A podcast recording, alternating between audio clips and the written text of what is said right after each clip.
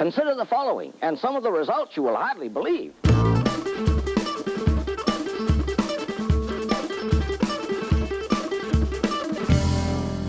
What's up, everyone, and welcome to the Teacher Turn Alchemist podcast. My name is Lydia wherever you're listening from today, whether this is your very first time listening in or you've been listening to me from the very beginning, I just want to extend a huge welcome. I'm so glad that you're here joining in today. And to be quite frank, I'm glad that I made it today too. it has been a little while since I've jumped on, and I couldn't be more excited to update you with some things that are going on and connect with you. If this is your first time joining in, this podcast is essentially what I deem my verbal journal, documenting my transition from being a public school teacher to now being a commercial kombucha brewer. I used to say becoming a commercial kombucha brewer. And honestly, I feel like that is now my role, and I'm really happy to say it. Like, I definitely am brewing commercially now. And my eventual goal is to open what I deem an inclusive kombucha tap room in my community. I'm located in Kenosha, Wisconsin, and people always ask me, well, what does inclusive tap room mean? I used to be, when I was teaching, a special education teacher to adults with disabilities in a transition program. And so my role was to teach vocational skills and independent living skills. And I loved my job. It was wonderful. I, I loved all the people that I worked alongside, but it was time for a change. But I still loved the work that I did, but just kind of, let's be real, the politics of public school, I was kind of done with. And so I was trying to find a way that I could still stay basically in this transition type of work work. I really enjoyed it, but I was also developing a lot of my health and wellness. I was brewing some kombucha at my house and I was really loving the way that I felt and sharing it with others. And I thought, you know, why don't I try to put the two together? So I left my public school job probably five years too early, but I just jumped in, left, and tried to pursue this full time. And I would like to create a tap room that would be a workplace, equal opportunities, and provide job training to adults with disabilities. But the thing is, I'm not really big about inspired and, you know, showcasing them a non for profit. That's a whole nother episode for another day. But it is evident that adults with disabilities do not have enough job opportunities and I want to create a workplace and an environment that will include everyone in the decision making processes and be a role model to the community, but not in the inspired tokenism type of way, if you get my drift. But that is my goal, and that's what inclusive means to me. And I'm definitely on that road. I am so excited about where this is going. Right now, it is just me. I don't have employees right now, I don't have a place that I call my own. I'm sharing a commercial space in a brewery, which is a huge step from where I was before. But although I don't have employees and it is just me, I truly feel like this is becoming a we venture. And by we, I mean that so many people uh, around my area and people who listen to the podcast and everything, it, we're creating this community. And even though there isn't a taproom established yet, I definitely feel there's a lot of momentum going with people trying the products and sharing our mission and what we're trying to do. So I'm pumped with where we're at. And with that, I'm going to share what I'm drinking today.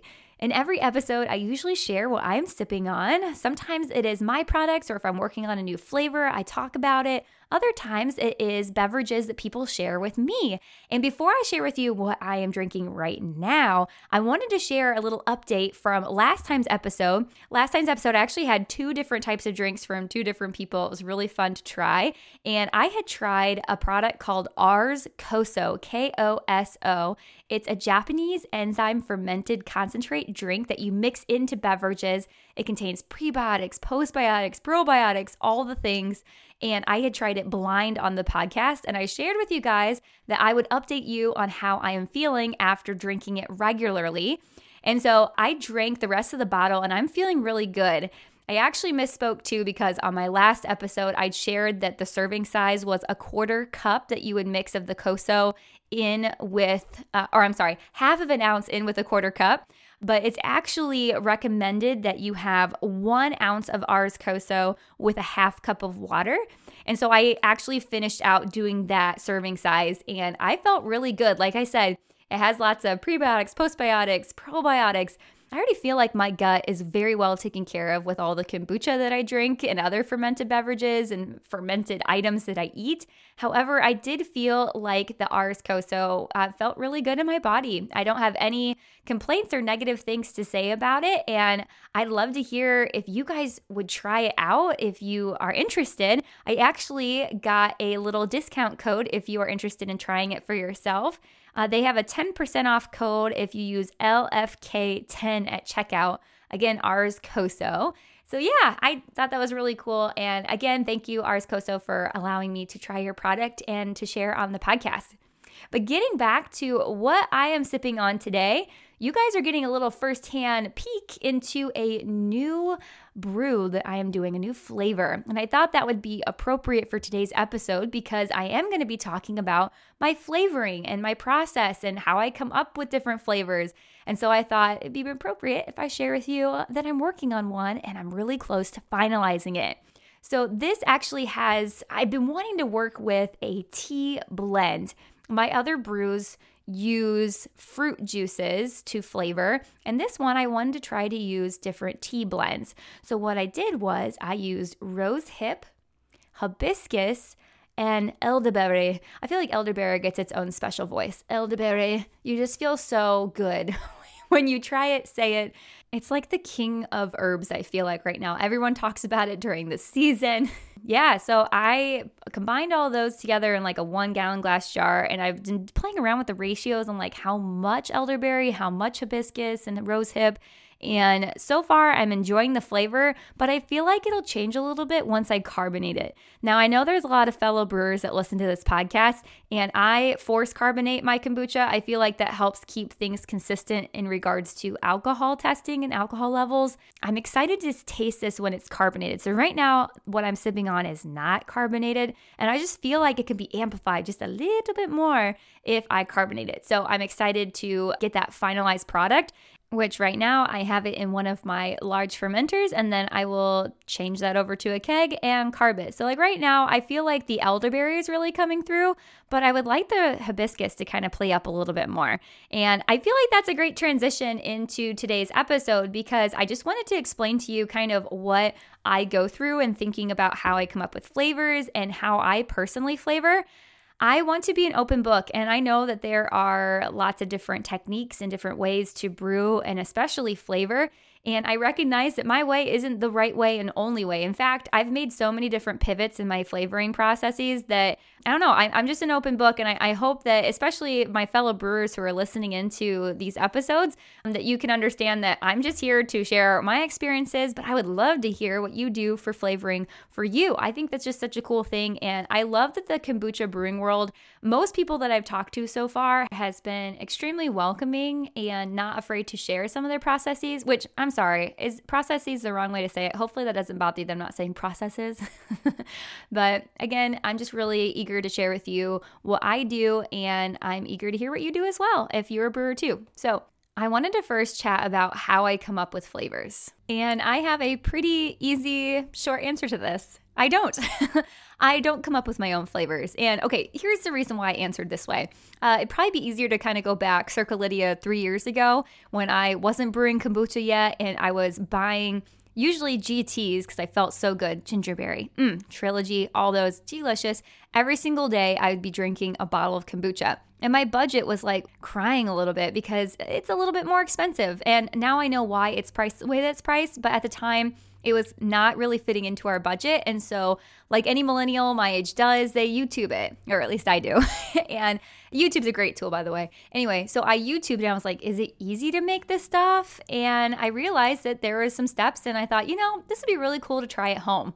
So I jumped in, bought my gallon glass jar, found a SCOBY online. I'm doing the thing. And then after I fermented the kombucha, I realized wait a second I waited that long and I still need to flavor it. I didn't understand that there was a fermentation number two where you would actually add in the flavorings. And so just researching all of the stuff about kombucha, I found one of my favorite books still to this day, The Big Book of Kombucha by Alex LaGory and Hannah Crum. And this book taught me how to introduce different fruits and herbs and even vegetables into the kombucha to bring about a flavor that I really enjoyed. And I was having a lot of fun. What it really more taught me, though, too, was the ratios. So, getting back to the how do I come up with flavorings, lemon lavender is not something I came up with. However, it's one of my flavors that I produce. It's one of the most, to me at least, one of the most basic kombuchas that people can come up with. However, the ratios and the different types of fruit that you use, I feel like are important. And that's where you kind of get the differences in the kombucha. So if I try your lemon lavender compared to my lemon lavender, we're going to find some differences.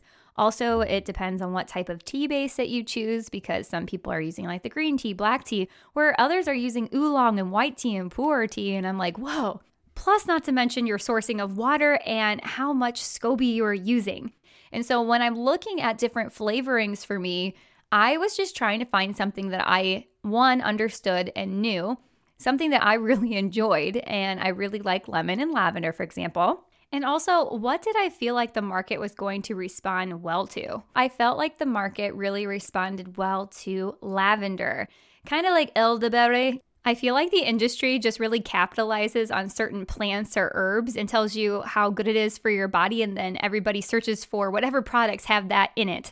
I feel like lavender sometimes for people gravitate towards, and I thought going to a farmer's market, people will stop by because of lavender. And that has been proven very true, by the way. I have noticed that people come up, Ooh, I love lavender. Can I try it? And they've never tried kombucha. And then they walk away with a bottle of it. So that was a little bit of my reasoning behind how I chose my flavor, but I didn't actually come up with lemon lavender. Now, for my other two flavors, I have three total right now. I have a grapefruit rosemary as well as a ginger brew that uses butterfly pea flower as the base tea. One of the big determining factors, if not the biggest factor for me choosing these three flavors to stick with for a little while, was because of the alcohol content that was produced using these flavor combinations. And to explain that, we know that you know, any fermented beverage is going to contain trace amounts of alcohol. However, to be able to sell commercial kombucha, you have to stay below 0.5 alcohol by volume content. And that's even after bottling. And depending on what types of fruits that you use, if you're introducing, for example, let's say a strawberry, a blueberry, anything like that, after first fermentation, you are restarting the fermentation process again, and thus you're increasing your alcohol by volume content. And this is where you get those beautiful bubbles. Trust me, I love the fluffy, natural bubbles. I really, really do. However, that is alcohol that is producing because of the fruit that was chosen. And so, although some of my favorite flavors included a strawberry or a blueberry or a raspberry, I wasn't maintaining proper, consistent alcohol levels. And every time I took my kombucha to be alcohol tested, it would be a lot higher, if not 1, 1.2, 1.5%. And that's not legal to sell, and it can be subjected to alcohol tax which I don't want, especially as a small fish, because I feel like that would just kill me. And so, using citrus fruits or herbs like ginger really helped me maintain some of my lower alcohol levels. And I was able to maintain a very consistent low, low alcohol by volume. So, for example, my ginger brew, I've I get tested, by the way. I go up to Madison um, every four months and get tested just to make sure that my brews are still in check and I have my butterfly pea flower ginger brew is maintaining a 0.2 to 0.3%. My grapefruit rosemary is a little bit higher, but again, it is below that 0.5, obviously, or else I wouldn't sell it. Now, what's really cool in the kombucha world, if you haven't heard, is that they're uh, in the United States at least, they are trying to pass a kombucha act, which will change that 0.5% ABV threshold to 1.25 percent which would be a game changer, especially to people who are trying to produce raw and pasteurized kombucha, which is what I am doing. I'm not adding additional probiotics in, I'm not adding additional sugars in. After fermentation, I am just simply adding fruits and herbs. However, when you add in a fruit, it is a sugar, and sugar gets eaten by the yeast, and boom, there goes the alcohol. And so, to be able to have a little bit more wiggle room, I feel like I could kind of expand on my flavors. And honestly, people have been asking me, why do you only have three flavors? And my answer to them is that I am learning and I would love to have more flavors. Like I mentioned, I am working on a fourth flavor and it's taken me quite a while because I want to make sure that I am within all of these boundaries to be able to produce legally.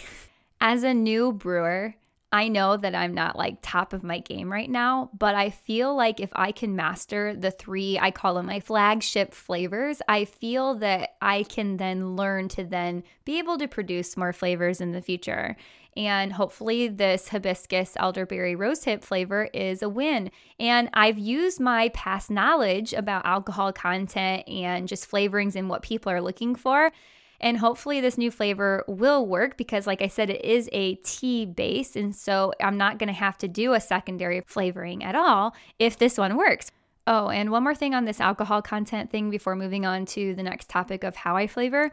But I've been researching and I've started to try this out in several of my batches, but using extremely low acidic, super low pH kombucha starter for basically starting all of my next batches. But to have something that definitely is not drinkable kombucha, but very, very low acidic kombucha, I, there's a method to this, and I I'm blanking on it right now. But basically, using that will help combat the bacteria and yeast formation and drive down the alcohol levels and keep them more consistent so that perhaps in the future I could use something like more sugary fruits when I am flavoring. So, just something else that I've been looking into. If you've tried this before, I'd, I'd love to hear kind of your your experiences with that. And in the brewery that I'm at right now, I don't have as much space to have like a huge batch of this, but over time, I've seen people even have like those very large IBC tanks full of that super acidic starter. And I love to play around with that and see how that affects my kombucha. So, anyway, moving along into how I flavor. Now, it's important to keep in mind too that at this stage of my brewing career and my production, it is just me. I am in a shared space, and so I don't have a lot of equipment acquired quite yet, but I found something that worked really well for me, and I'm just eager to share with you what works and maybe use something completely different, but cool. I'd love to know about that, but here is what's working for me. And again, can't say enough how many times I've pivoted because obviously I've moved into different spaces. I'm brewing more kombucha. I started off with 16 gallons and now I'm at 77. And I'm excited to say that next month I am doubling that. I can't wait. I'll tell more about that in the future here. But right now, with the scale of where I'm at, this is what's working really well. So, in regards to where I get some of my products, right now I'm just getting all of my flavoring fruit and herbs from the grocery store or Amazon. And at first, I was hesitant to share that with people because there are so many amazing brewers out there that locally gather or they have a farmer nearby that they go collect from. And that is eventually where I want to go. That's something that I aspire to do. And I can't wait to use seasonal products. But right now, as I mentioned before, I'm a little nervous with still trying to be consistent with alcohol levels. And my budget right now just, I, I can't afford organic supplies in bulk from local farmers. Which excitedly enough, little sidebar, I was introduced from a customer at the farmers market, which, man, this community is amazing. Uh, but basically, she introduced me to this organic farm nearby that would like to partner with me and help me next spring by providing some local fruits and herbs and even hops for my brews. And I couldn't be more excited. Plus, this farm actually practices education. And so they want to basically educate the community on food that is grown from the earth. Like win win. I cannot wait to partner more with them, and I'll share more about them in the future. So, right now, I go to the grocery store and I buy all organic lemons, grapefruit, ginger, and then I order off of Amazon my lavender and my tea. And that's just kind of where I'm at. Oh, and I get my rosemary from the grocery store as well. You know, you got to start somewhere. You know, and the fact that you even started something is huge. And I know that I have a goal towards using more local, sustainable, organic products is coming.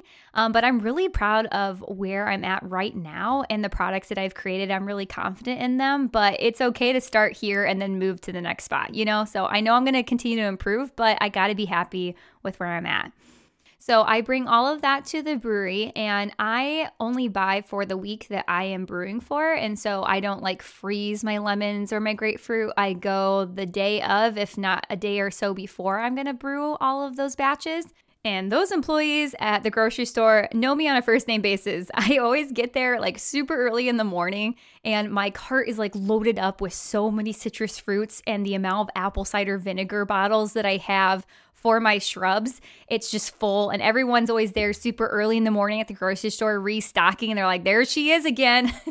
I've had a couple people actually reach out and be like, what's that for? But it's been a really cool opportunity to tell them about the business and things like that. And I've been wearing some of my t shirts, which I don't have merch yet. I will have merch eventually, but I've had some pretty awesome people in my life create products with my name on them. So it's just fun to kind of share that at the grocery store. But anywho, when I get into the brewery, I actually hand juice all of my citrus and it takes a little while, but I have a little like hand juicer. And this is, again, something that I bought on Amazon. It holds up to two cups at a time. And what I do is, I won't tell you the exact ratio that I use for the grapefruit versus the lemons and things like that. I don't feel like people really want to know because my batch size is very different than probably yours. But let's just say that I have a lot that I juice. And what I do to strain out the pulp is I use a brew bag which you can find those on Amazon as well. They're like brew bucket bags essentially. And then I use a strainer that you would find just in a normal kitchen, like a mesh strainer. And I put that over a pitcher. So it goes through essentially like two filters and it really gets out all of the pulp. And so by the time I put it into my next vessel, which I'll explain here in a minute, it's just the liquid juice. So yeah, so I hand juice all of that. As for the ginger, this is one thing that I've pivoted. I buy whole ginger root and I choose not to juice the ginger. Some people juice ginger and that takes a little while and that works for their product. I actually just cut it into very small chunks and I add it in to my vessel. And I originally had peeled the the organic ginger and that was something that I absolutely loathed. Like oh, that was probably on the top of my list of things that I just really would not look forward to doing in the brewery every day. It would just take so long going around each little knob of the ginger because they're all so different shaped.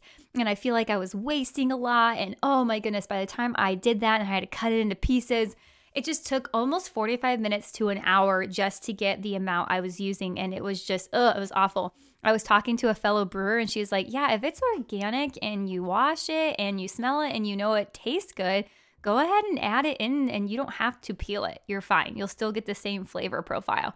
I'm like, What? You're telling me that I didn't have to peel it? And so I started not peeling it and I have not noticed any difference. And I'm really pleased with it. I couldn't be any more pleased with it, honestly, because it saved me close to almost an hour in the brewery. So I cut it into very small chunks. And what I feel like that helps me with by cutting it into smaller pieces is that when I add it into the vessel to flavor, the surface area gets covered more with ginger chunks. And I just feel like the depth of the flavor changes and is that much more gingery. Is that a word? Gingery? I think it is. Yeah. Which let's talk about the vessels that I use to put all the flavoring and kombucha into, which this has completely evolved over time, especially as I've researched and learned some things that would be easier and maybe a little bit better for what I'm trying to achieve. So, when I had first started out commercial brewing and I was at the country club, that was the first uh, place that said yes to me, essentially and where I started brewing out of, I was putting all of the flavoring, so the juices and the ginger and the rosemary, all into five gallon plastic food grade buckets. Now, little sidebar I know that there is some controversy around using plastic and kombucha and the acid and everything around that. I'm going to let you make your own opinion on that and just know that everyone has different practices and I respect what you do. And so that's where I started off with, and I'm still really pleased and happy with the product that I produced. And so I initially had used five gallon buckets. These buckets I would put into the refrigerator with a tight seal, so a lid, and I would let those sit for three to four days. The reasoning behind why I put all of the kombucha into the refrigerator right after flavoring is to drop all of the yeast to the bottom of the bucket, which I feel like tremendously helped with my alcohol content. And with that tight seal, you're not reintroducing fermentation again. And so it really, I feel like, has helped me maintain my consistency with the alcohol levels. So I, I put those into the refrigerator for three to four days. And then after that, I would filter them into a keg, a Cornelius keg to be exact. and okay, just to be quite honest, I'm a super small person. Five gallons and lifting that is really difficult for me because what I would do is I would take that bucket and I would dump it very slowly into the keg. And so, what I did instead of just lifting up five gallons and slopping it everywhere, because I found out the hard way that I won't ever be able to do that, I actually split up the liquid two and a half and two and a half into each bucket. So, if I was doing a one five gallon batch, I put two and a half gallons of kombucha and the flavoring into one bucket. And then in another bucket, there would be two and a half more gallons. And that was strictly because of how much I could lift. Now, was it double the amount of buckets? Yes. Was it double the amount of space? Yes. But it was way more manageable for me to be able to lift two and a half gallons and safely pour that into the small, tiny hole opening of the Cornelius keg.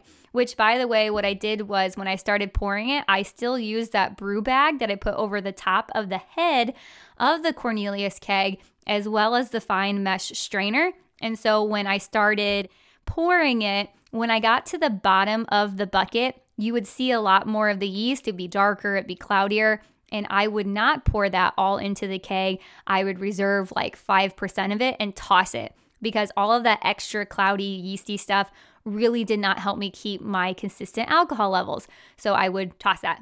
Anyway, so buckets is what I used for probably five, almost six months that I was brewing, especially solely when I was at my first location.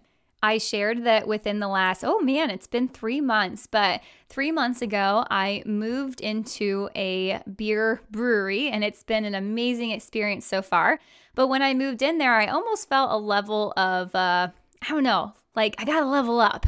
You know, I gotta figure out different practices. I wanna look like the big guys, you know, and they have all those amazing uh, pieces of equipment. I know I'm not using it, but eventually I will. It's a great environment to be in, and they're not judging me whatsoever. They were super cool about my buckets, but looking at the space that I had and the cooler space that was designated to me, it was a little bit smaller. And so I needed to kind of get creative with the space that I had. And someone had mentioned to me, they're like, why don't you just flavor inside of the keg? And I'm like, huh, how would you do that though? Like, how would you actually let it flavor inside of the keg and all the yeast dropping and all of that stuff? And I researched, of course, on YouTube and online and different forums. And I follow a lot of like Facebook groups. So that's been really helpful as well. And I've just been asking a lot of people. And the method that I now use and that has been really working well for me is I've used those brew bags and I now put all of my flavorings into those brew bags and then I put them into my kegs. And so obviously I can't put citrus juice into a brew bag, but what I do is I strain it directly into the keg now. And then I add in my rosemary in a brew bag and I remove the oxygen from the top of the keg. So, of course, it's filled with kombucha as well and I take out the rest of the oxygen and I seal it with CO2 so that prevents any further fermentation from happening. And I put those into the cooler and I let those sit for three to four days and then I remove the bag and then I carbonate it. But what's really cool about having it in a keg, one is the the space that I've been able to save. That's been fantastic.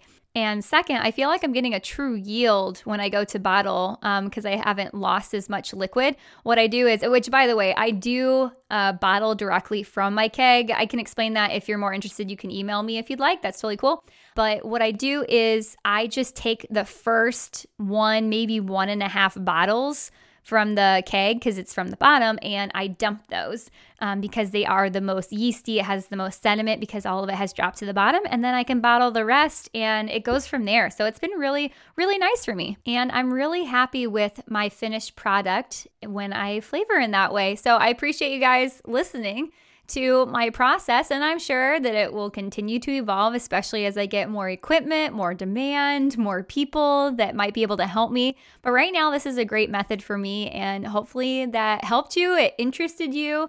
I'd love if you take the time to reach out to me and message me and tell me why you listen to the podcast and just who you are and introduce yourself. I've gotten so many amazing people that have reached out so far that have just been fellow entrepreneurs to fellow brewers and teachers. And it's just been really awesome to connect with you here on this platform. So, again, my email is livingfullkombucha at gmail.com or you can follow us. I say us because I am becoming a we. You are part of that we mission. You can follow us on social media at Living Full Kombucha. We're on Instagram and Facebook.